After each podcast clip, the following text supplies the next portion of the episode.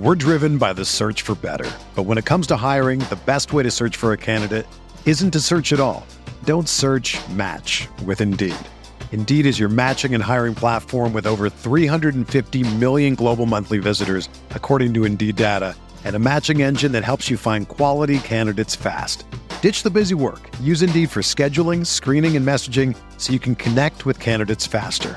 Leveraging over 140 million qualifications and preferences every day, Indeed's matching engine is constantly learning from your preferences, so the more you use Indeed, the better it gets.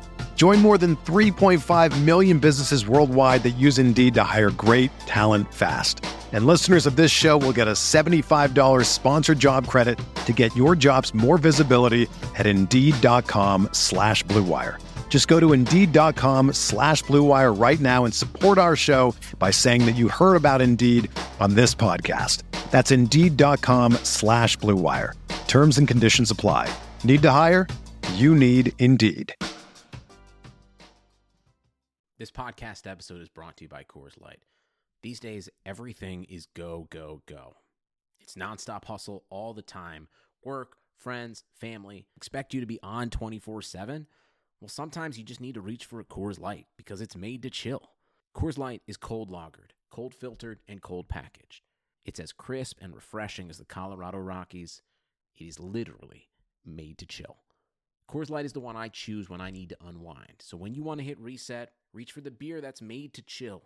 Get Coors Light in the new look delivered straight to your door with Drizzly or Instacart. Celebrate responsibly. Coors Brewing Company, Golden, Colorado. I had five pupils.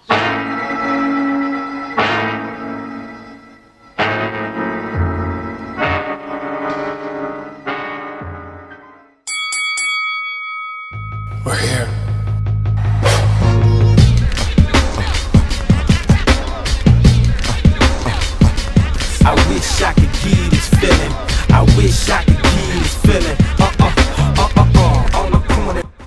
What up, everybody, and welcome to another episode of the Corner Podcast. This week's episode of the Corner is brought to you by Casper Mattresses.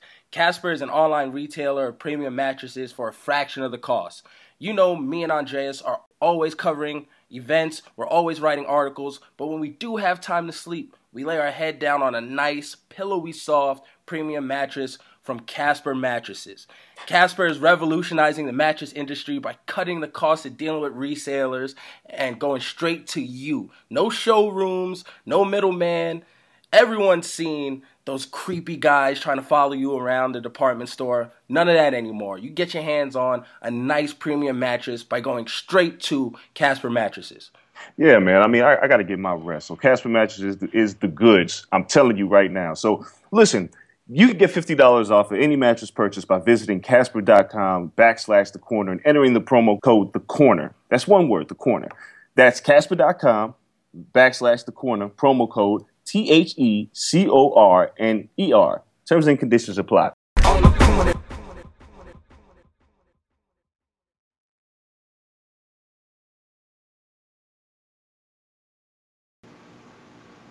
What up, everybody? Welcome to another episode of the Corner Podcast. Back again. It is Kel Dansby and Andreas Hale. Shout out to the sponsors. You guys already know. This is actually a special episode this week, trying up a little something different. So there's weeks that'll come up where me and Andreas don't have a lot of time on our hands. So we got to kind of condense the show, keep it to an hour. So we're trying this new format. It's called the Versus format for the Corner Podcast testing my skills, my knowledge against the great Andreas Hale. You know, I'm gonna come out victorious. Dre, are you ready for this? Yeah, but first, uh, remember what I said about I wouldn't be surprised if Golden State swept the Cleveland? I don't remember that. It's not. You I don't don't? know. No, I don't want to listen to that episode. Oh, okay. No, All right. I just just making sure. no, just letting you know. What a hell of a game, though. KD, Yeah, well. KD's a killer. All, all I said, too much firepower. Like, I mean, uh, you're going to be. Look, we're not going to get into this too deep, but you're going to be a killer when you have three killers around you. Well, two killers around you. It's not as hard to be a killer. Not saying that Kevin Durant was a great player before, but it's a lot easier when you got Steph that can nuke from anywhere and Klay Thompson can get hot. So it's a little bit easier for Kevin Durant than it is LeBron James. No, that's very true. But trust, LeBron isn't going to sit on his hands this offseason. I wouldn't be surprised that Tristan Thompson contract coming right off the books. He's going to go get help. It- it- I'm not I mean, sure if I- it's going to work, but he's going It's to not. try. I mean, he might try to bring in old man Wade. He might try to, you know, finagle a Melo trade. Um, I mean, Nope. Jimmy Butler's hanging in the wind. You have Paul George possibly Paul- coming off free agency. I think Chris Paul is coming up as well. There, there's some options. There's some options, but you know, it won't be Chris Paul.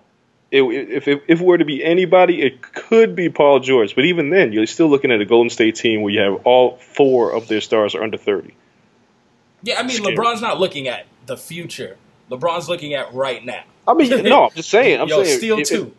you can if you pick up anybody, like name a player. The only other, the only player that LeBron could pick up that would help would be somebody like Anthony Davis. You need somebody young that can Yeah, go. Davis, with- Boogie, something like that. Eh, no, Anthony Davis. I'm not even going to put Boogie in this conversation. I'm saying Anthony Davis will help you, like, because this team, this team that we're watching right now, is the best offensive team I've ever seen in my life. No, And- that's true. But I mean, last night you could see when LeBron turns it on, he's still the best player in the world. Yeah, but he scored. How many points he scored in the fourth fourth quarter? Well, he he died out. That's been the story of the series, right? That's my point. Like we got a seven game series with a 73 and nine Golden State team that added arguably the second or third best player in the NBA right now. It- it's so- a tall task. It- dude, too much firepower. I said it from the jump. Too much firepower. The team's too good. And I'm, I'm secretly happy I didn't want to go back to Oakland for Game Five. So uh, shout out to them for saving me with that one last night. About to change that ticket over. Yeah. So let's do this. All right. So, like I said before, it's the versus episode before Andreas Hale got me talking basketball to gloat. We're going to choose a side on each topic in different categories. So, you'll hear some boxing, some wrestling, some MMA, some others. Um, we're actually going to start out with the other, and that's hip hop, which we usually talk on the show. I was going to throw Trump in here, but we don't got enough time for that. We, No, we we, don't. we don't got. We're, we're going to battle impeachment or over under a year left of Trump. But uh, too, we're on time constraints. That's what we need Ryan McKinnell in for. so we're starting off with Drake versus Kendrick. Who is hotter right now? Not career. Well, let, us be clear. You put the hottest rapper right now. Hottest I- rapper wanna- right now. Okay, there you go. What you, wait, are you going to battle semantics with me? Of course, I the have way I to. wrote But go it? ahead. All right. Go ahead. I'm starting it off. I'm taking Drake. Drake's hotter than Kendrick right now. Drake is on everything. And I don't want to bring awards into it, but he's setting records. He just had the most awards, Billboard's history. That performance was crazy at the Bellagio. Water fountains, water everywhere. Um, there's fire and shit. Whenever you got fire and pyro, you're literally hot. And he's on everything. The Gucci Mane song is stuck in my head. I, I listen to it at least six times a day. And I hate listening to radio, but if it's on, I'll let it rock. So I didn't even know that was a Gucci song. I thought it was a Drake song until I had to try to search it on iTunes and I couldn't find it. So Drake is is killing everything he's touching. The playlist is growing on me. Kendrick, great project, one of my favorite albums from Kendrick um, as of late. But even then, he drops it and he just fades away. Drake is still here. Kendrick has dropped a couple dope features. Um, let me not say that he's on a remix. Uh, I forgot what song it is, but he's on the remix and absolutely murders that. Still, not hot, as hot as Drake right now. Drake's just on that different level, and I'm not a Drake stan. You've been a Drake fan forever, but right now I can't deny it. Drake is hotter than Kendrick only because he's more in the public eye, and I feel like it's going to carry him through the summer. Yeah, you're wrong. dude. The hottest rapper right now is Kendrick Lamar. If you're talking about the hottest pop star, sure, it could be Drake. Drake is pop. He's he's popular in, in, in terms of pop music. Um, his playlist is mostly singing and doing other things. But when you're talking about rappers, Kendrick Lamar is hotter than Drake by a country mile. No, Kendrick, but but Kendrick Lamar just went berserk on the Mask Off remix, which is arguably one of the hottest songs that Future's ever done. And I don't even like Future, but that, like the Mask Off challenge by itself was huge, and that was viral. So in terms of rappers, Kendrick is Kendrick is of course hotter. I mean, people are still playing Damn. He's he's going on a tour where the tickets are astronomically high for to to go see him, and he's selling out arenas. So Yeah, when he he's, outpriced he's not me. Yeah, he hasn't disappeared. He's going on tour to clean up what's left. He's going to clean up his own confetti, which that confetti is going to be more dollars that are going to come down. So he's on TMZ. Like people are taking video of this dude getting pulled over like for nothing, or or they're or they're shitting on him because he bought his uh his sister. What did he buy her? Uh, a Nissan or something. No, he bought her. He bought her like a Camry, a Corolla. Yeah, and people were pissed. And I was like, "This is ridiculous. You guys By the are way, mad." that's the same shit as the Lexus. It just has a different emblem. Yeah, I mean, but the point is, it's like, why are we even talking about this? Dr- Kendrick can buy his sister whatever she wants. She just graduated high school. Am I supposed like? I'm not buying any of my kids anything expensive, right? Like until you can prove to me that you deserve it. Like that, no matter how much money I have, you have to teach your kids the value of the dollar. But my point is this: Kendrick is the hottest rapper. Drake, yeah, he did great at the Billboard Awards, but people have already forgotten about views. As much as I love Passion Fruit, as much as I love Get It Together on the Views album, I mean, I'm sorry, not the Views album. The hell am I talking about to you? This is this is what I'm talking about. it's the playlist. the point is that, that Drake, yes, when he Drake shows up on somebody's work, yeah, he's he's hot, and people are, are impressed with and love what Drake does. But everybody talks about Kendrick. It- it- like this is somebody who is the hottest rapper. Period. There's nobody touching him a- in terms of rap and what people want to see him do. Drake's just a bigger pop star. The the Mask Off remix definitely helps Kendrick, but Drake, I feel like is going to carry this into the summer. He's on the Nicki Minaj joint. Um, the DJ Khaled album drops here in a couple weeks. You know he's going to be all over that. To the max is hot. I can't front. Yeah, so I mean, it's just all the time. Drake's just going to pump out hit after hit after hit in the summer, and Kendrick's on tour, which is great. But it's going to do the normal Kendrick, and not to lump J Cole in this conversation, but J Cole esque, drop an album, two dope songs, go on tour, see you guys in three years. So by mid July, it's going to be like, okay, all right, Kendrick. Like it's going to be all about Drake. Well, you said the hottest rapper right now. So Kendrick is hotter than Drake right now. Drake hasn't done his summer thing yet. More Life came out. What did More Life come out in February? And not, not to say Drake was completely silent, but yeah, he's always around. But he's the hottest rapper, and that's Kendrick, and that's right now. And his tour is going to be is something that everybody wants to see, and that's right now. That is absolutely right now. So Drake drops that drops that tour dates, that tour schedule on. Yeah, and all the pop people show up. I'm just saying. You said rapper. I'm saying Kendrick Lamar. You saw him pop star. It's Drake. That's like tough. it's the it's, it's Drake is a pop star. I mean, Kendrick is, is a pop star in some senses as well. But in terms of a rapper and who like bars, it's Kendrick Lamar. All right. Well, you guys have to decide and tell us who won. Don't side with Andreas just because you think it's Andreas and you want to have a goddamn it, Kel moment. No, tell the truth. Tell us on Twitter who won this discussion. Who's hotter right now, Drake or Kendrick Lamar? But right now, on to the next subjects. The first pupil, his name was Santin. He practiced the centipede style. Was as the centipede. In fact, the speed he moved was as fast as a centipede. Ha! Ha!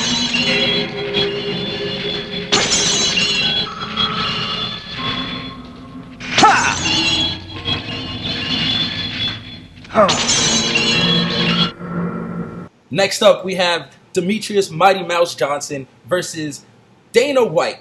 Dana's cracking the whip finally in the UFC. Dana's telling him he has to fight who he wants him to fight, and that's TJ Dillashaw. Dana's going for the money. And really, right now, WME just cares about the money.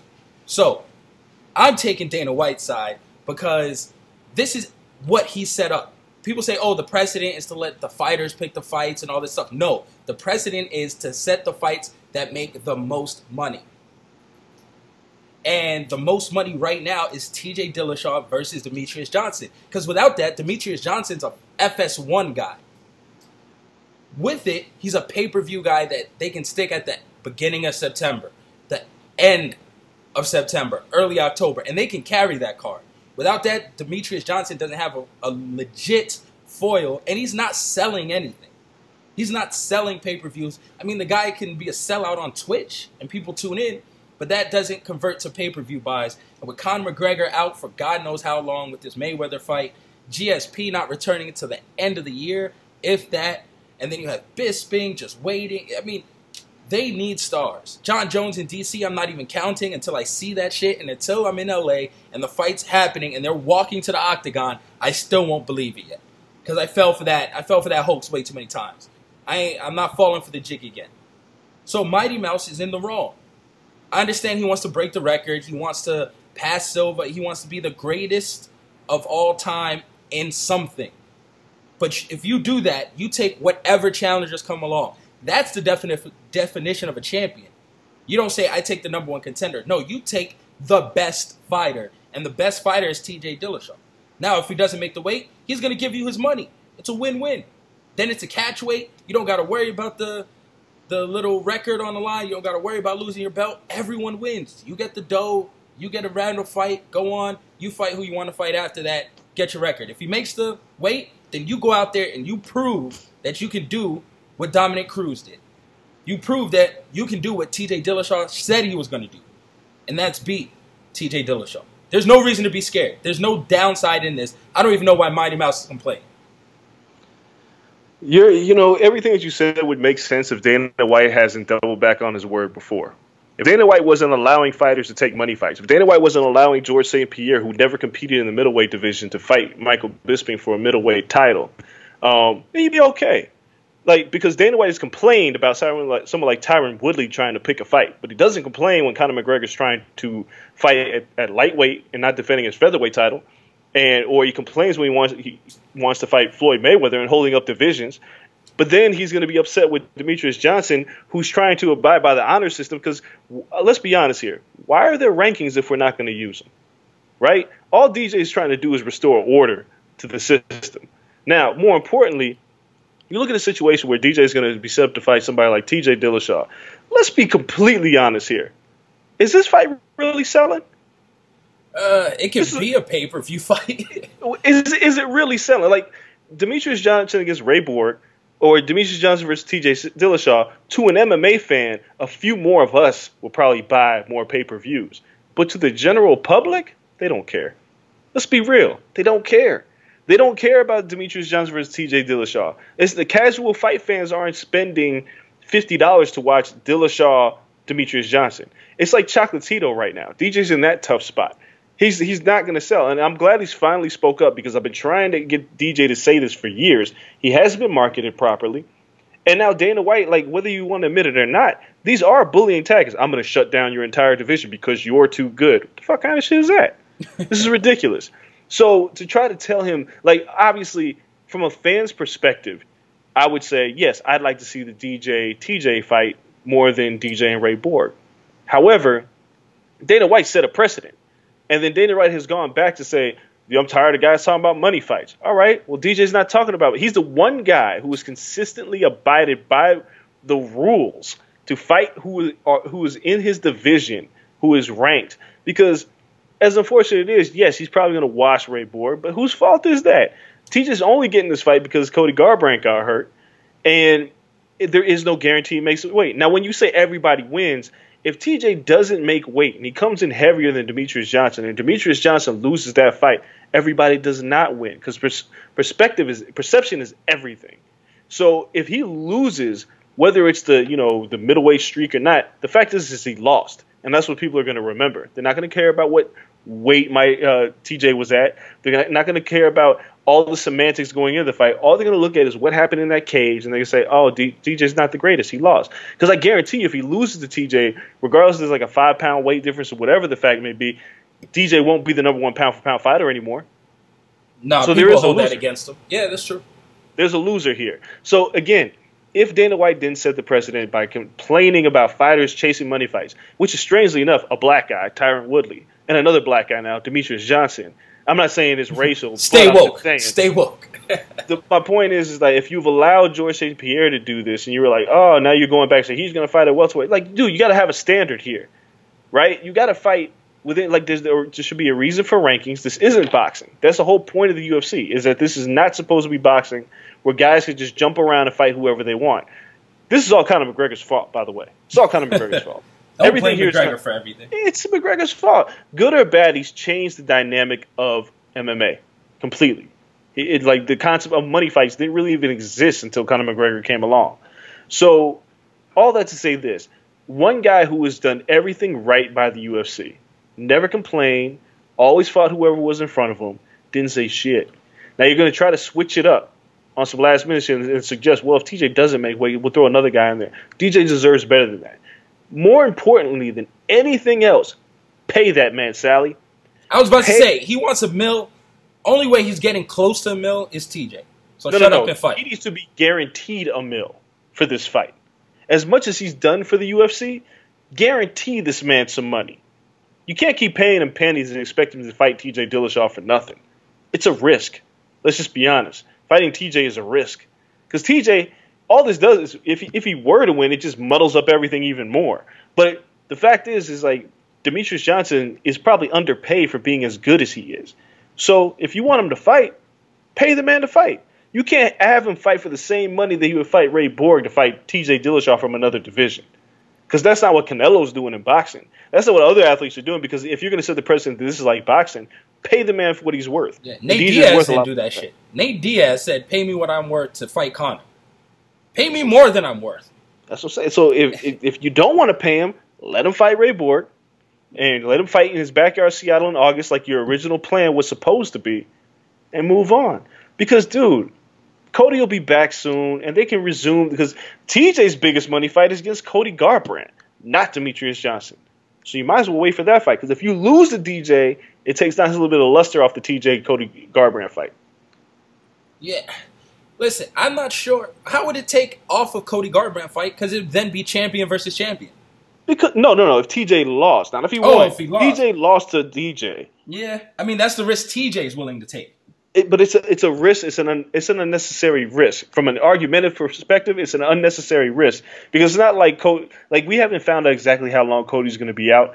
But if it's only going to be for a couple months, just have the goddamn fight in October. It's about what you can do now, though, and they're not making money now.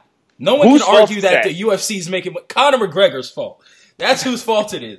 But WME bought a lemon, and Dana's feeling the pressure. He got the icy cool breath of Ari on his neck. And he's Uh, but- trying everything in his mom's to make a fight that feels special. And Yeah. this, even though it's on the smallest level of special, is special.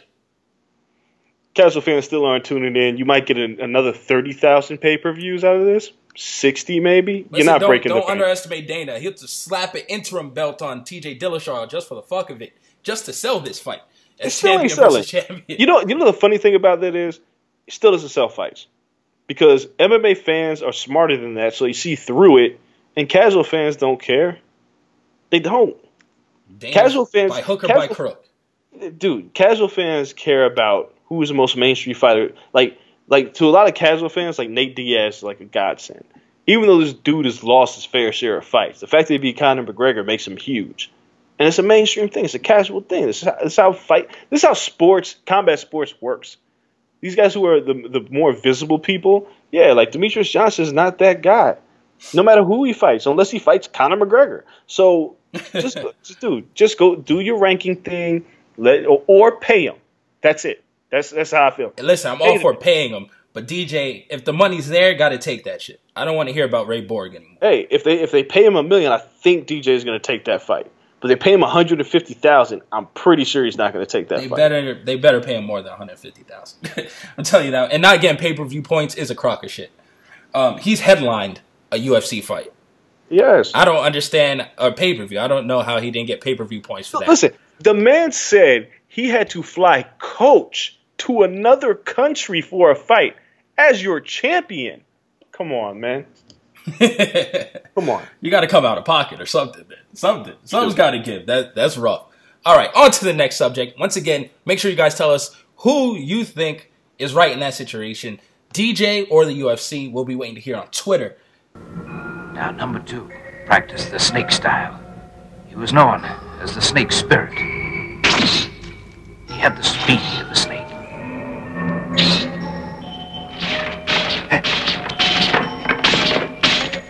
Snake style, known for its incredible agility.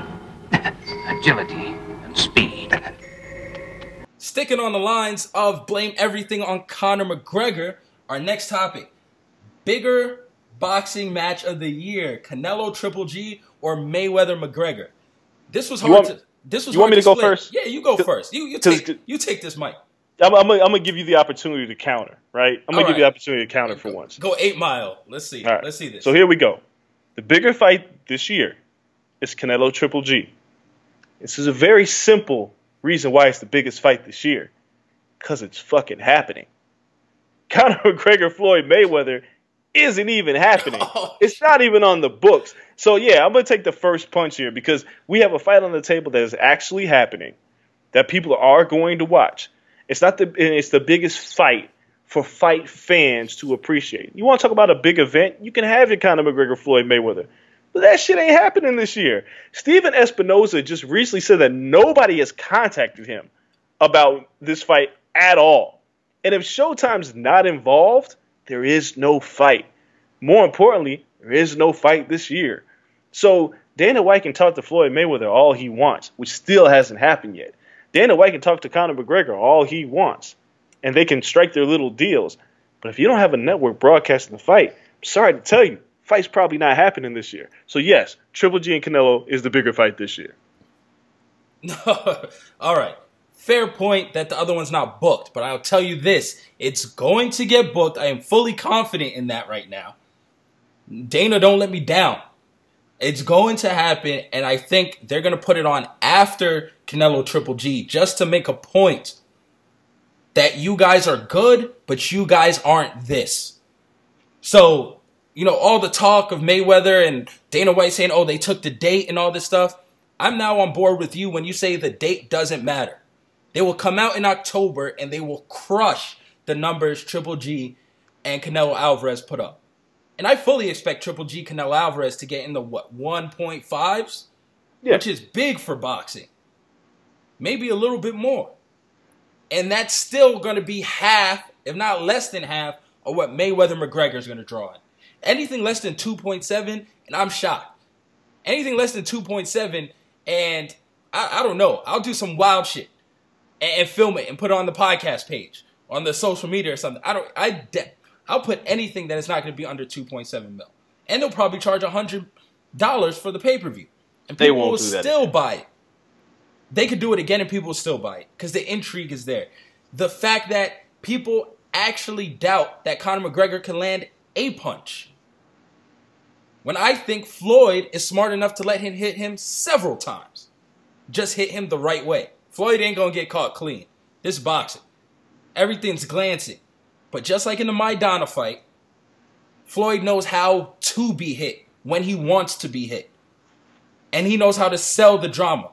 Triple G talks about big drama show. No, that's Floyd Mayweather. There's a reason why he has zero power now left in his career, and he's still putting up the best numbers as far as paydays that he's ever had.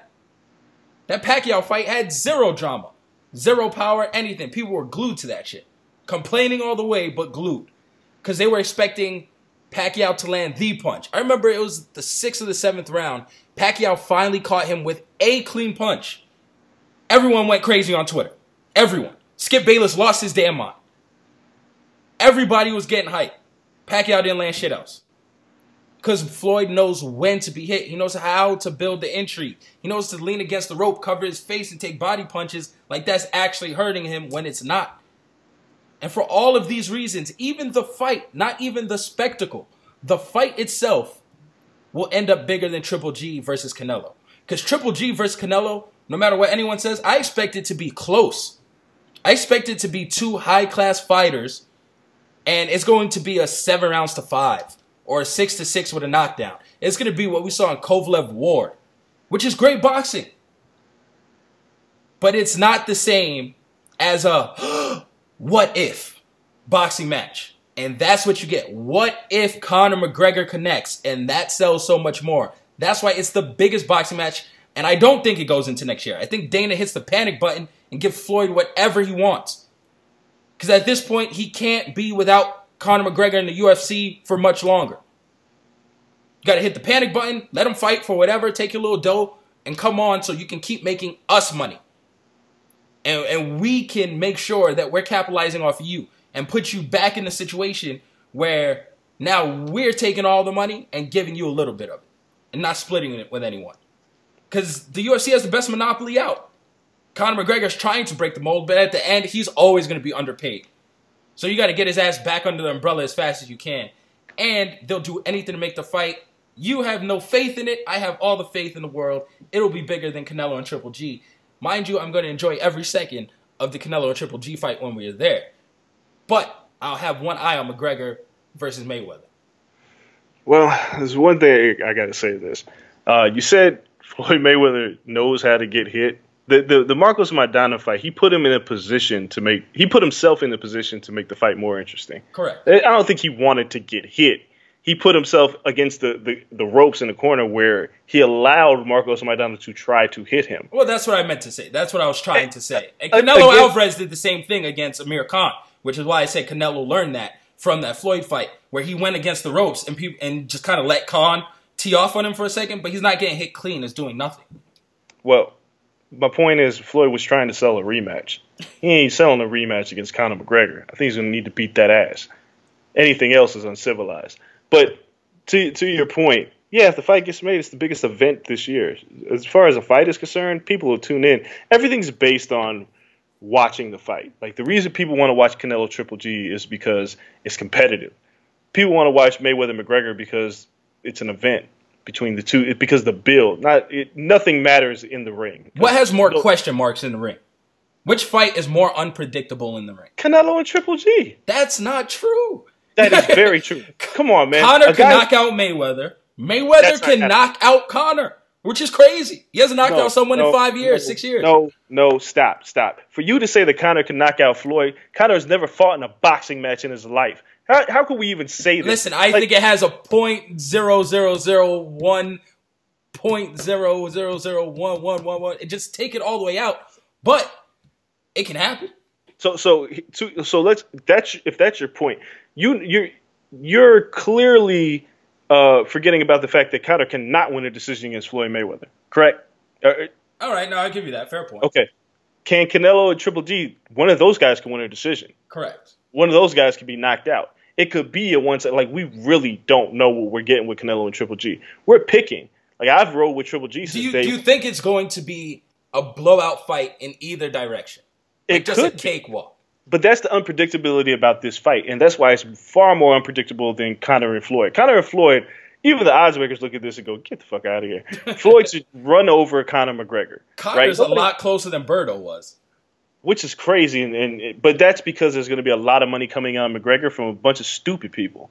But Canelo Triple G is a far more competitive fight where a lot of people really don't know what's going to happen. Like if if it was one side, like if Golovkin ran in there and just ran over Canelo, I wouldn't be surprised at all. But I don't think it's gonna. I don't think it's gonna be that one sided. I think you know if you ask me right now, I think Golovkin could knock him out deep into the fight. But who knows? With Conor McGregor and Floyd Mayweather, I come into that fight going, there's one way this fight's going to go. It's one way traffic. Anybody with a brain knows which way. There's no un- real unpredictability. It's a bunch of, it's almost like, for, for you, it's almost like this Cavs Warrior series where you're going, well, they could win a couple of games. I, like I said, I will not be surprised if Golden State runs them over. I will not be surprised if, if Floyd Mayweather steps in that ring with Conor McGregor and runs him over and knocks him out. Not at all. I would be absolutely surprised if Conor McGregor laid a finger on Floyd Mayweather and hurt him. I'd That'd be, absolutely- some shit. I don't know if Floyd knocks him not- out. That'd be but it's crazy. just, it's just not something like when you talk about unpredictability. This this kind of Floyd fight is far more predictable than Canelo Triple G. I think there's a bigger chance of a wow moment. I just you no one can wrap their head around McGregor winning. How crazy that's- would that shit be? That, but that's that's not that's not unpredictable. That is a shocking moment in a vacuum. That is not something that anybody's expecting at all. That's not like you're, you're like there are more ways that things can happen in a Triple G Canelo fight in terms of who can win and how. Where nobody thinks Floyd, nobody thinks at all that Conor can beat Floyd in a boxing match. Straight No, up, no, that's the only thing ruled out is the So decision. that's out of here. Like, and even a Conor knockout, it's like Floyd's never been beat. Like, come on, guys, let's be serious here. So Conor, that, Floyd's never been beat. He's been hurt by a couple of people, a couple. it's hard to knock someone out smooth in boxing. Um, and catching, you know, with like the Pacquiao, their Mir Khan type style knockout where they just laid out. Um, and that's even the most skilled guys. So I'll give you that. Because if Conor touches him and, and hits him hard, Floyd still gets a 10 count. Dude, I mean, dude, Conor has never fought anybody. Like, I think if Floyd fought in MMA and hit somebody with those small ass gloves, he knocked them out. as accurate as Floyd Mayweather is, Ooh. there's a difference within big. Would it be a guys. closer fight if Floyd fought in MMA than it is Conor fighting in boxing? Yes. Here's why. Conor's a stand-up fighter. Hmm. So it's a little bit more intrigue in an MMA fight because Conor doesn't necessarily take two people down. He probably would, right? Like that, that's probably what would happen. Yeah, but he still have to catch Floyd. You got to get I- close enough to do so. But, but my point is, in an MMA fight, I think Conor still approaches the fight standing up, right? So it gives Floyd at least a chance. Like, yeah, these two in a boxing match where there are no kicks allowed, like Conor has no chance. Not to say Floyd has much of a chance in an MMA fight, but the longer it stays standing, the more opportunities Floyd has to hit him. Because if Nate Diaz can rock that chin, Floyd Mayweather probably can too. That's crazy. I mean that that's a good one. Once again, choosing sides for that one was tough. Um, I just think it's the bigger fight. It, it's so crazy. You guys let us know what you think because right now we got to move on to the next subject. Our tech, our ten minutes for that one is up. Now, the third one, number three, practice the scorpion style. This style resembles the scorpion pincer. A little later. He never met number one or number two. Next up, we have Jose Aldo Jr. taking another loss. I didn't see it coming really. I'm not as shocked. I didn't see him getting stopped again. How about that? Um, the ending was surprising. Max Holloway, Aldo looked good early, but there was no leg kicks. The, the fight was just crazy and unpredictable in all factions. Since we're talking about unpredictability, um, really, I didn't see anyone that saw it going that way. But the question in this debate is Worst loss for Jose Aldo. Conor McGregor's 13 second knockout or Max Holloway putting him away in three rounds. The lesser name, the lesser height. Take it away. I'll let you go first again. Oh, you- uh, uh, do you want to pick a side, or you just want me to pick one? You pick. I, I, oh, I mean, No, no, no. I'll, I'll let you. Like, I'm going to give you an opportunity here. I'm going to let you pick which side, and you can go after me to counter. all right. Why are you just trying to style on me now? Okay, I see how this is going. I see. I will take Max Holloway side. Go. All right. So, the reason why Jose Aldo's loss to Conor McGregor is worse than the one to Max Holloway. It is the first time a casual fan got a look at Jose Aldo. And they came into that fight looking at Jose Aldo and heard all these things about how he was a monster. And this is the first time that Jose Aldo was on a big stage, headlining a pay per view against an opponent that the world was enamored with, which is Conor McGregor, who crossed over into the mainstream. And he got knocked the fuck out in 13 seconds. There is no coming back from that. Nothing. And even though you could, we could, like, this is what I said. This is going back to what I said in that previous argument about the TJ DJ fight. Even though it was 13 seconds and most people go, shit happens, you get caught. The only thing people remember about Jose Aldo is he got knocked out in 13 seconds. It's not fair, but it's the facts. So him coming into the fight with Max Holloway, a lot of people already said he's damaged goods. So any the aura of invincibility that Jose Aldo had, if he would have beat uh, Conor McGregor, he would have carried that, and people would have been like, "Oh shit, Jose Aldo's for real." On a mainstream level, not just MMA fans like myself, not people who've been watching Jose Aldo ransack the WEC and then came to the UFC and started becoming a defensive points fighter. And that's where he fucked up first of all. But then he fought Jose Aldo, I mean Conor McGregor, in a fight that had so much hype behind it, as Conor McGregor tormented him through every single city through that through that world tour, shows up on the grand, grand stage and completely shits the bed. So of course that fight's going to be way more devastating because it's the one that people saw and people that remember. People who have never saw an MMA fight watch that fight because they wanted to see what Conor McGregor was going to do. There's a reason why Conor McGregor is the 24th highest paid athlete in the world today and the first MMA fighter to crack that. It's because of how big he is and how popular he is. Max Holloway's not even close. There are a lot of people that, if you told them, "Hey, Max Holloway beat Jose Aldo," they probably go, "Who?" So that that, that doesn't, doesn't matter to the casual fan. And then if you tell them, "Oh yeah, the guy that Conor McGregor beats in 13 seconds," because that's the only way you can describe Jose Aldo these days. That hurts, and it follows him. I'll give you that. And it that was a devastating loss. You know, damn near ten years I'm unbeaten before then. Max Holloway is worse. And I'll tell you why. Because Jose Aldo was never going to get mainstream respect anyway. Even if he beat Conor, Conor would have got a rematch, it would have been ran back. He doesn't have the mouthpiece of a Nate Diaz to get that real mainstream appeal. Win or lose. The 13 second knockout hurt, but even after that, what was his next fight? Immediate title match. Why?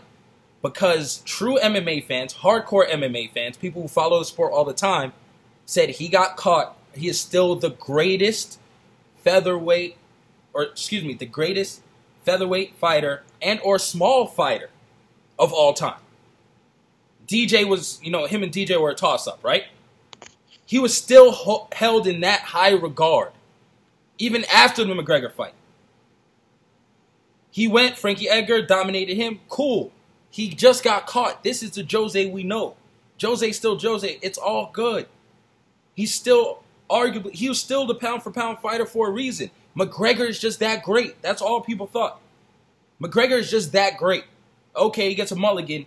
Not surprised he holds the belt again. He's gonna run through the division again. He just can't beat McGregor. That was the narrative. That's why he got an immediate title shot again. That's why he got awarded uh, the title instead of fighting for it. He was just unanimous champion. He was the champion when Conor McGregor moved on. Undisputed again, which it's clearly disputed.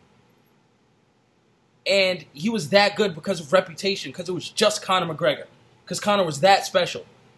All of that is gone now.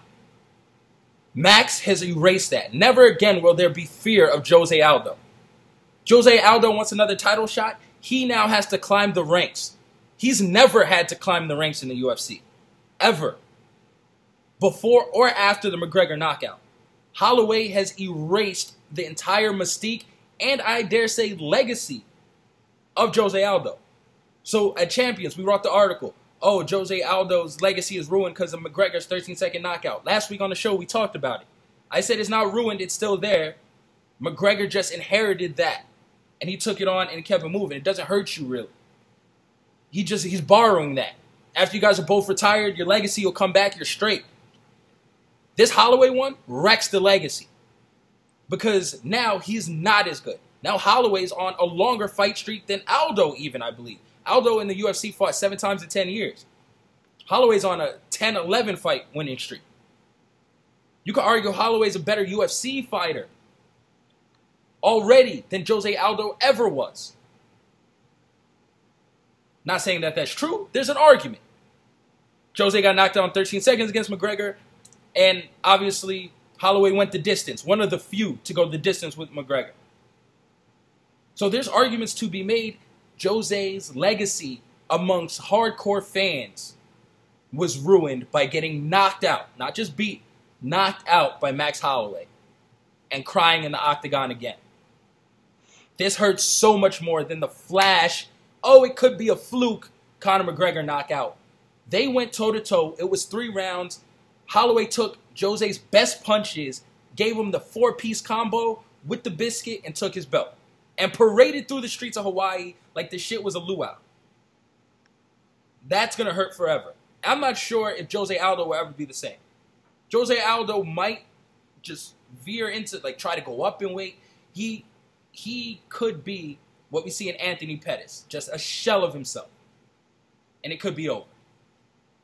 So, so here's my question: If I ask you to go out in the street right now, and say, explain who Jose Aldo is to somebody, what are you gonna tell them?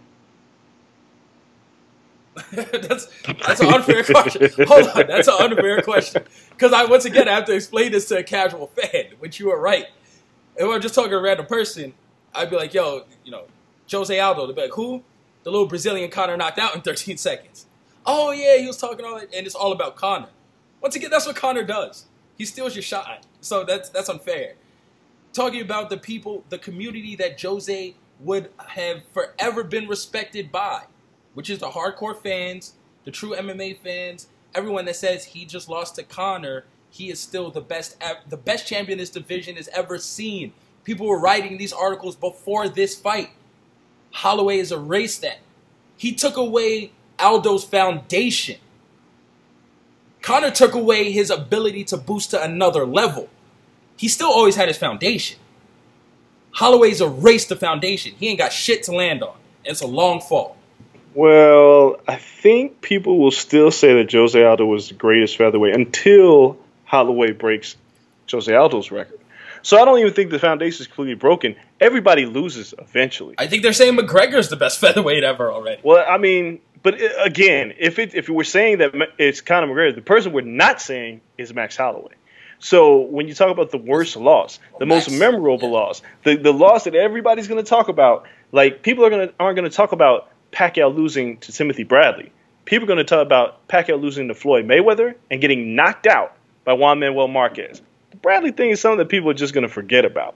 Like Tyson's lost several fights. People are going to talk about Buster Douglas because it was so shocking. Because Tyson was a terrorist. Like Holly Holm, like nobody cared. Like okay, Ronda Rousey, Rousey losing to Holly Holm is worse than Ronda Rousey losing to Amanda Nunes. Why? Because everybody's going to blame Ronda Rousey losing to Amanda Nunes on Holly Holm.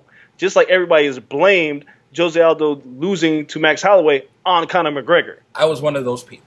Fair point. I said Conor stole his soul. The chin never recovers.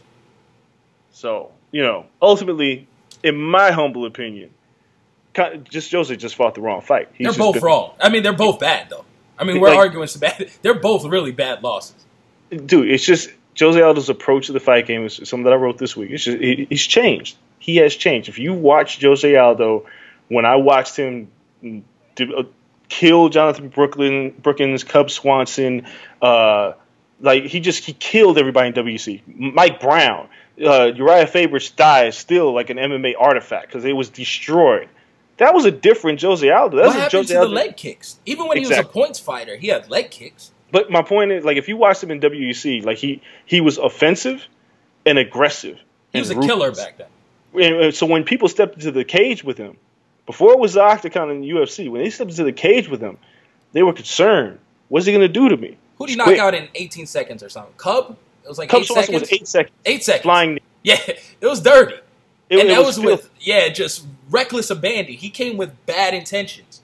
but it's that Jose Aldo that people feared, and like he got goaded into being aggressive against Conor McGregor. But every fight, Kenny Florian, Mark Hominick, Chan Sung Jung, he was like a points fighter. Chad Mendes, like granted, he knocked out Mendez with that knee in the first fight, but if you watch these fights, he's not as aggressive anymore. People aren't scared of Jose Aldo anymore. Max Holloway, once he realized that Jose Aldo was not going to be aggressive, at the end of the second round, he put his hands up like, "What's up, fool?"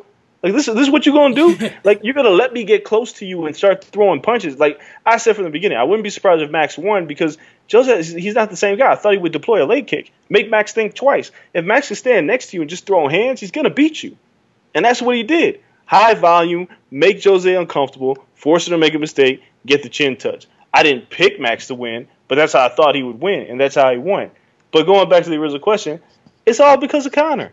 His biggest loss will always be Conor because Conor's claim to fame to be become Conor McGregor, he knocked out Jose Aldo. If he didn't knock out Jose Aldo as quick as he did, he wouldn't be as big. Like the shock and awe of him knocking out a guy that people, most people had never heard of, but heard was a 10 year monster and a savage. And there's no way Conor could beat this guy.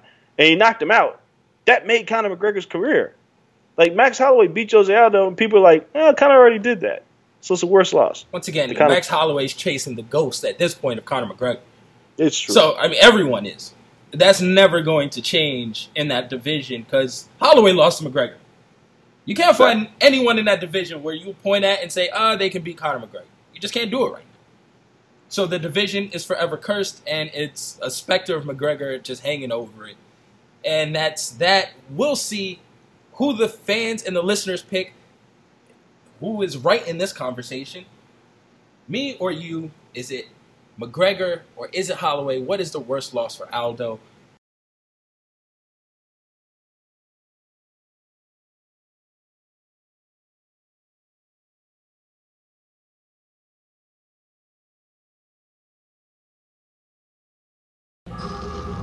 After number three left, I took on pupils number four and five.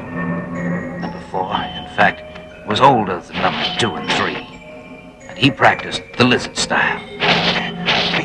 The lizard is a very agile and nimble, and particularly effective in climbing. When it's blasted properly, it enables a man to climb like a lizard.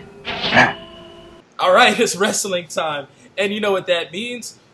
We get to make Andreas upset. Every time we talk wrestling, the tone switches in the podcast. And this one is a tough one. Better storyline heading into the summer Raw or SmackDown?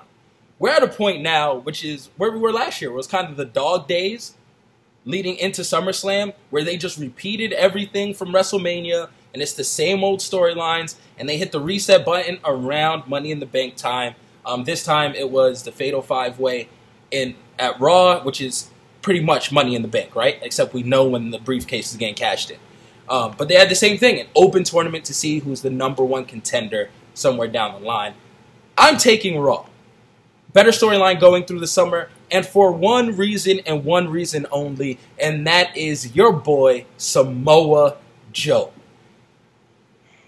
Him and Paul Heyman's promo. The hell with the match. I don't care who he faces in the match.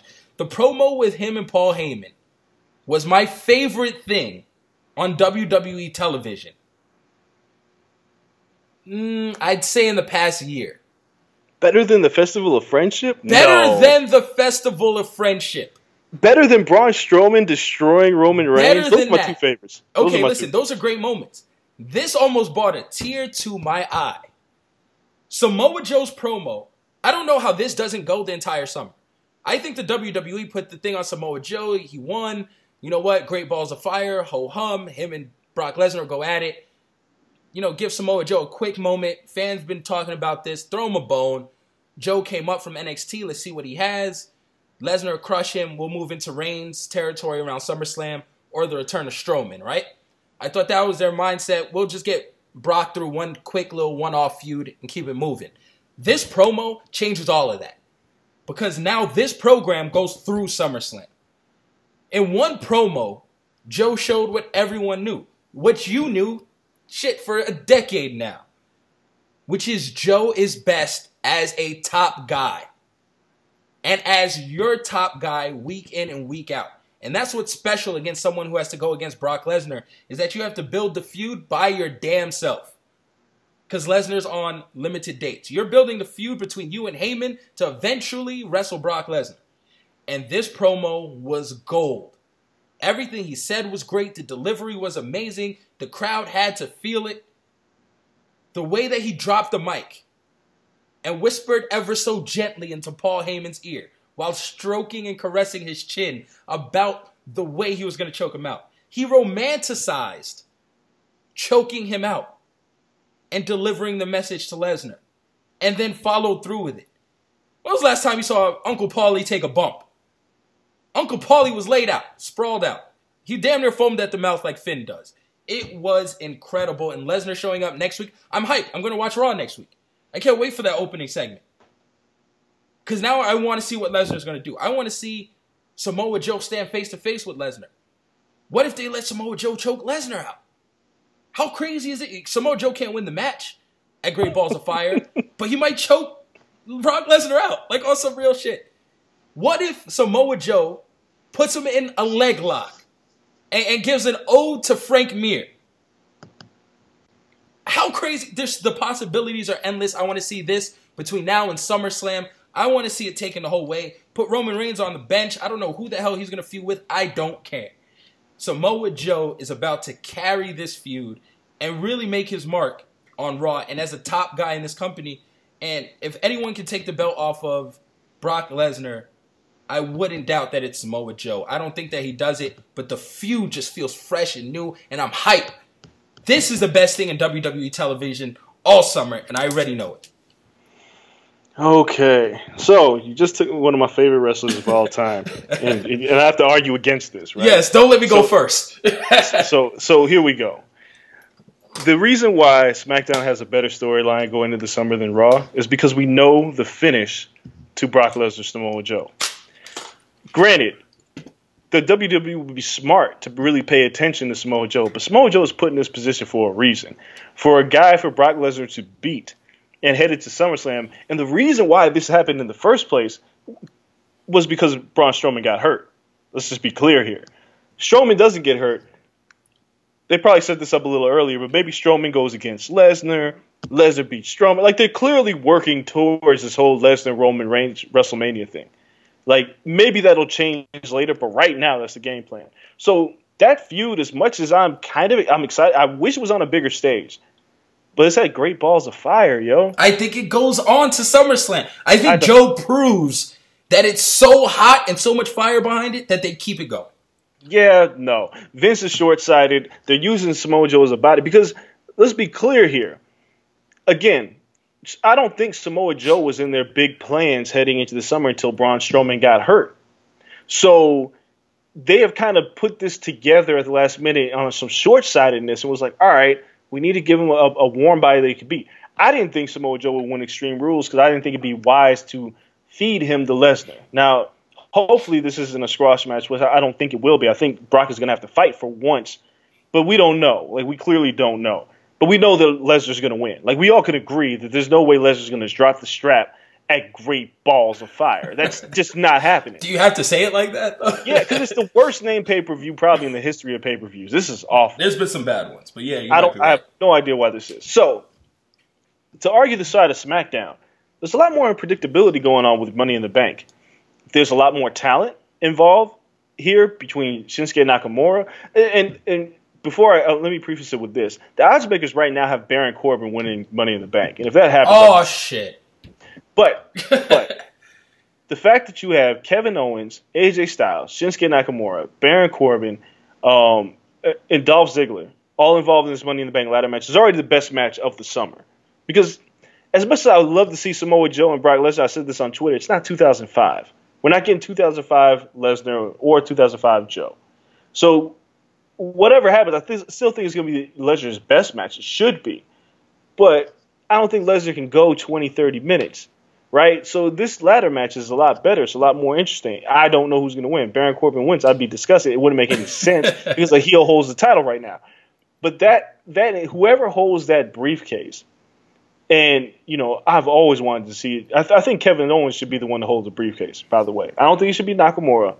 I think it should be Kevin Owens because Kevin Owens is the best mouthpiece on SmackDown right now. And he, he's a clear agitator and he knows how to be a heel. So him teasing the cash in the briefcase against anybody is much more fun than anybody else having it.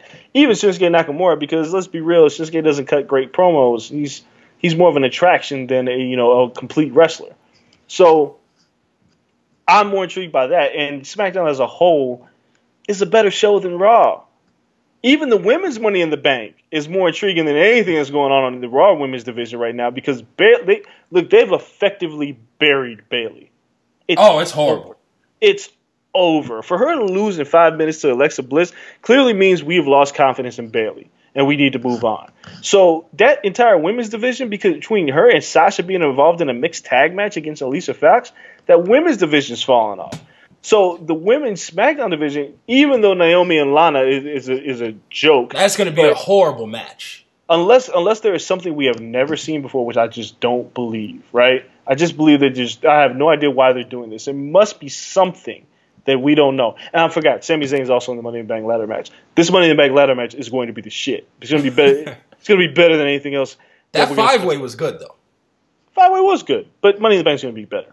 Come on, it's just it. Baron Corbin's the worst talent you got in the ring, but everybody else is remarkable. Um, but SmackDown, they, they, they Breezango is more fun than the tag team division right now. The New Day, they're back. SmackDown's a better show. They have the better storylines. I'm more intrigued. But if you're not better at the top, if your top is Jinder Mahal, Randy Orton, you are going to lose this summer. And if it's Randy Orton versus Baron Corbin, we're all going to pull our damn head hair out. Yeah, probably won't be. I mean, look, Jinder Mahal. Like I, I've, I, it's it's hard for me to make this argument because I've already argued against it. He's terrible in the ring. It's not fun to watch. Randy Orton, not fun to watch. This is your top program. Not fun to watch. But everything else underneath it's a lot better. So, and I figure if you're asking me through the summer, I figure if Joe and Lesnar becomes a one-off, and then Brock Lesnar takes the title and holds it hostage again until SummerSlam, and we don't see him anymore, I'm going to be more intrigued with what SmackDown does. It's more interesting. It's better. I don't think Joe Lesnar carries up into SummerSlam unless there's a change of plans, because obviously that's not the game plan they have in mind. It's not. And I think the other thing to look at here is if if we're if So let me ask you: Do you think that the plans that WWE has right now is Brock Lesnar, Roman Reigns, at WrestleMania next year? I do, I do. Okay. And So I think he is- holds the belt until then, which is sad. So if that happens, if that is the plan, which none nobody wants to see, none of us, nobody, that means that Brock Lesnar needs to beat Samoa Joe, Braun Strowman, Seth Rollins, Finn Balor. Mm, is who's left? Is there anybody left? Am I missing anybody that should be worthy of a title shot? Um, no, not really. I mean, Bray Wyatt, Yeah, he was in the match. Like you're just gonna. yeah, I know, but yeah. So, but my point is, is that Brock needs to beat Joe now, Braun, Seth at Survivor Series, and Finn at Royal Rumble. That's kind of like how it has to go before we get to WrestleMania, right? Hopefully they're not all squash matches, but I figure that this is the route they have to go. That's not a lot of room for Joe to have a rematch with Brock Lesnar. As unfortunate as it is, it's kind of kind of like Dean Ambrose and Triple H's feud, where you knew that Dean couldn't beat Triple H before he had to uh, wrestle at WrestleMania. Like Dean had to lose, but they had a great match. It was it Speed Bump? What the hell is his name? Roadblock. That's what it Roadblock, speed bump, same shit. but Dean Ambrose ended up having a great match with Triple H. And people were like, dude, maybe this should change. Maybe they should make it a triple threat. Like we all got excited because we we never we haven't seen that Dean Ambrose since. But we all got excited and everybody talked about how great that match was. But then it was over and never heard from again. Same thing's gonna happen with Joe. So I can't as much as I love Joe, as much as I love to agree with you here, we're in a debate and I have to debate the fact. And the fact is the more interest lies in SmackDown because Raw is entirely too predictable. Uh, listen, I hope you're right because I really like SmackDown, but I don't think they can produce anything close to what we're gonna see in Samoa Joe versus Brock Lesnar, and it better not let me down because I'm entirely too hyped for this feud. And you've been calling for it since Joe came over. I've been call, dude. I called for it before Joe. Like I when I when I used to watch Joe on TNA before when Joe was still in the X division because he was ridiculous. This is like my wealth of wrestling knowledge is pretty damn deep. So when I saw Joe back then, I was like, damn, wouldn't it be great to like two athletic big guys, Yeah, right? old One school day- Lesnar though, more than three moves. That's what I'm saying. Yeah, 2005, like when Lesnar was trucking and like, yeah, the shooting star press, great, but there was so much more that Lesnar did in the ring. Like his matches, suplexes, clotheslines. He don't got none of that shit anymore. like he's been reduced to suplex city and like a clothesline and an F5. So it's like it's hard for me to get excited. That like hopefully Joe brings out the best in him, but it's not really. We don't really see that parity in between those two. No, I, I think it's gonna be like an MMA shoot though. I think you're gonna see like stuff that looks like real punches. You're gonna see a takedown, the ground and pound, Joe covering up. You're gonna see ground transitions. Uh, it's gonna be five to six minutes of what looks like octagon fighting with an F5 at that. We'll see. and that I am excited for. The last, last, last, last thing to argue today in our versus episode is coming up right now. The fifth pupil, he practiced the toad style. Four and five knew each other, but never met the other three. The toad style is immensely strong and immune to nearly any weapon. When it's properly used, it's almost invincible.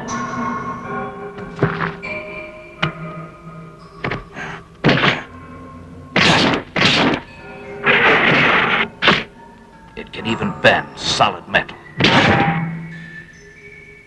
The last one. This is it, and we got to choose our sides right now, just on air, because I already know my side. I'm not even giving you an option. We're talking New Japan Pro Wrestling because we've been on a huge New Japan kick. Everyone who's been listening to the show knows it. Several people have gone out and got New Japan World just because of it. We're on it. This is time where New Japan ramps up. It really never has a down period, but this is when it really gets hot. And we just saw the end of Best of the Super Juniors tournament, in which don't spoil the last night for me. I still haven't seen it, but I saw everything. Don't wow me. everything leading up. Ospreay is in it again. I can't believe it. Um, I have to see how it ends. But I'm hyped for Dominion, which comes on Friday, depending on when you guys listen to this. Either it's out already, or you guys still have time to catch it and be super hyped like us to watch Dominion. Kenny Omega, another shot at the title before the U- uh, their USA tour. I think he wins it versus Okada. That's going to be a great matchup. Great matchups all up and down that card. But our question right now is better tournament, Best of Super Juniors or the G1 Climax? I'm going first. I'm taking Best of Super Juniors. Why? Simple. I love the flippy shit. I will forever love the flippy shit. There's very little better in professional wrestling than Ricochet versus Will Ospreay. I like the the chore- choreography they show. They mix in a little bit of strong style. I like to see all the tricks, all the aerials, shit that man, just growing up and watching the WCW cruiserweight you know division and for so long that was the best thing going in WCW for actual wrestling. And these guys do the same thing. They just take it to the next level. So many good matches. Uh, Marty Scurll this year, ACH, um, Jushin Thunder Liger's old ass was getting in matches, giving it his all.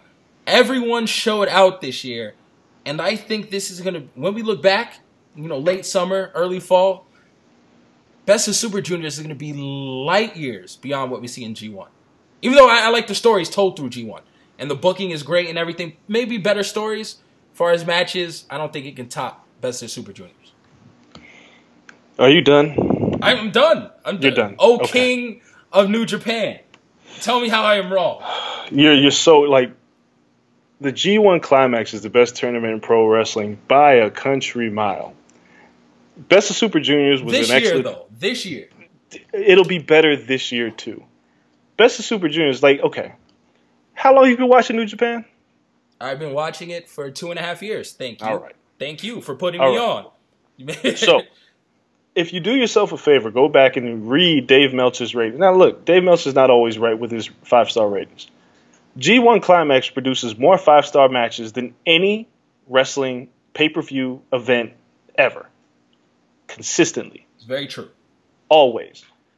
Best of Super Juniors this year was great. You had Will Ospreay, you had Marty Scurll, you had a lot of rising talent. But without the G1 Climax, which is always, it's never not delivered. Like, let's just be clear here. It, it- the tournament itself is never not delivered at least one five star match. So, to say, to suggest the Best of Super Juniors would be better is ridiculous. Uh, yes. It's going to be I- hard to top that Scurll Ospreay match. In which, Mm, just because it has some flippy shit, it doesn't get a five star rating. But don't get me started. look, look, look. Ospreay Scurll was good, but it wasn't. It wasn't close to a five star match. The the matches that you that have been five star ye- this year have involved who? Kenny Omega, who Okada. competed, who once competed in the Best of Super Juniors, and Okada, who is consistently producing. Tanahashi is also in this. So, and Ishii is also in this. Shibata, you know, hope he gets better. He doesn't seem like he, he may not ever come back, but you have guys who have consistently produced four and a half to five star matches competing in this round robin tournament in G1. Best Super Juniors doesn't have that. They don't have that level of talent. And and Their talent Brett- pool this year is deeper than it's been in a long time. in Block A, Yeah, Block B was a little, little Let's- thin. let's be honest. But they stacked G1 like that a lot as well. well, no, because you had Naito, who I can never forget. I saw a lot of bad luck Fale last year in Block B. Of course, but we saw like Volador Jr. this year in, in, in Best of Super Juniors. So, and we saw Taka Michinoku. And Oh, granted, that was ugly. As much as we like Jushin Thunder Liger, I mean, come on, man. He's not, he, he's a legend by name, and his matches are okay. He had right, some okay matches. Yeah, He I did, mean, he did. know. His match with Will Ospreay was okay. G1, yes, there are going to be a few matches because G1 is extremely long and it takes several weeks to get through. That there are going to be matches that aren't great, but when the highs reach the high, they're going to top Best of Super Juniors, and you can you can put your bottom dollar on that. There is there's no way that Best of Super Juniors is going to be better than G1 because it's never happened, and it's not happening this year. G1 is the better tournament. If you're a pro wrestling fan, and if you're a fan, I mean Shinsuke Nakamura, AJ Styles, the guys who you're watching today were putting on excellent matches in G1. And in order to get that title shot, like Tanahashi winning and facing Okada, like these guys had to go through G1 and put on these classic matches to get there. G1's a better tournament, and it, it, it, on top of it, it just has more meaning. It's it a more does have meaningful. meaning. Yeah, because I mean, obviously, you go and you get the title shot at Wrestle Kingdom, the biggest, biggest wrestling pay per view on earth is Wrestle Kingdom. So to headline that, and you actually headline it, Vince McMahon, it is huge. Still, with all that said, I'm not sh- I'm not sold on this year's G1 climax. We I haven't feel even like- seen the field yet. But I mean, just with their talent. I grant they bring in people. They always surprise, right? Um, what? Big Mike Elgin came through and had one hell of a run. Showed out. Yep, Right, and that- became a staple. Yeah, yes, that that surprised the hell out of me. I didn't pick that right away. We, I didn't even know he was in the field come this time last year. So I mean, there's going to be surprises, right? I don't like uh, Juice Robinson. He's probably going to get a huge push. Mm, I don't know if he'll be. I don't think he's going to be in the tournament. I, I, think he's going to be involved with the never open weight title. Don't think. I don't think Gedo's going to book him for that. Oh, see, I, I thought Juice would possible. be in it. Yeah, you just never right. Like I just this year is kind of weird because so much is revolving around Omega and Okada that I'm not sure where anyone else fits because their story is still so fluid that I feel like they have to finish it at Wrestle Kingdom next year. Well, uh, but then again, it's just like I mean, I can't. I'm not going to spoil the finish of Best of Super Juniors, but there were so many storylines there that you weren't really sure was going to win. G1's kind of the same way because you have Naito, you have uh, Ishii, who always just puts on great matches. He's not going to win the tournament. Uh, you have Kenny Omega, of course, whether whether he beats Okada or not, you know, because the champion's in the tournament as well. So it's like you have there's a lot of factors that go into G1 that just make this a much better tournament because Takahashi was in the best of Super Juniors, right? And he lost. And he didn't he didn't even make it to the finals. so it's like but that's what happens. Like G1 the champion usually doesn't win. We haven't seen it happen yet, so whoever is the I champion thought Okada won as the champion once and then dropped the belt, and then that's how he got the belt back. I, I can't remember that. But I, I thought that was it. I thought he entered, wanted his champion, dropped the belt at like the next pay per view, and then went and obviously got the belt back. But, the point is, G1 has better matches. G1 has a bigger story to tell. And G1 culminates with the bigger story to tell on the grandest stage of them all. there's just so many question marks this year that I'm not sure. Question- is Listen, getting listen. a put. Like, do I have to watch Tama Tonga in a final? Like, I don't want to see that. Actually, actually, Tama Tonga's pretty good. He's got a lot better. and he, he, Tama Tonga's better than a lot of guys on the WWE roster. Listen, a lot of people last year said, I don't know what's going to happen. AJ Styles and Nakamura left, and I was Gallows and people. Anderson. Yeah, And what happened? They turned in one of their better tournaments. That Kenny nobody, Omega everybody was like, caught fire. That's what Exactly. happened. Exactly. So you can never like if you learned any lesson over the past year in your, in your two and a half years of watching New Japan, if you learned any lesson, is you can't count out New Japan to still put on the best wrestling in the world. They always find a way. So with that being said, you can have your question marks, but when G1 happens, you're going to be watching. You're going to be more emotionally invested. As much as you love the flippy shit, Love the flippy shit. You're going to be more invested in the, in what happens in G1 because whatever happens this weekend with Okada and Kenny Omega, yes, it will carry over into G1, but there is no guarantee that these two will rematch at Wrestle Kingdom. So you're going to be glued trying to figure out what's going to happen, and along the way, you're going to get some very special matches. Well, I hope so. We shall see. You guys let us know what you think of each one of our versus segments, who won what, where you guys stand. But for right now, it is the end of the show. Make sure you guys follow us on social media at the corner LSN on all platforms. Me at Kel Dansby, him at Andreas Hale. Make sure you guys pack this weekend full of wrestling. Next weekend we have boxing, we have MMA to gear up for. There's MMA every weekend, but next weekend we have the Black Beast putting in work, so that's going to be fun. Tons of good stuff to talk about. We have Money in the Bank next weekend as well, so it's a packed show next week, and I'm sure someone's going to do some crazy shit that we have to talk about in the beginning of the show. So thank you guys for listening. Until then, we're out. Peace. On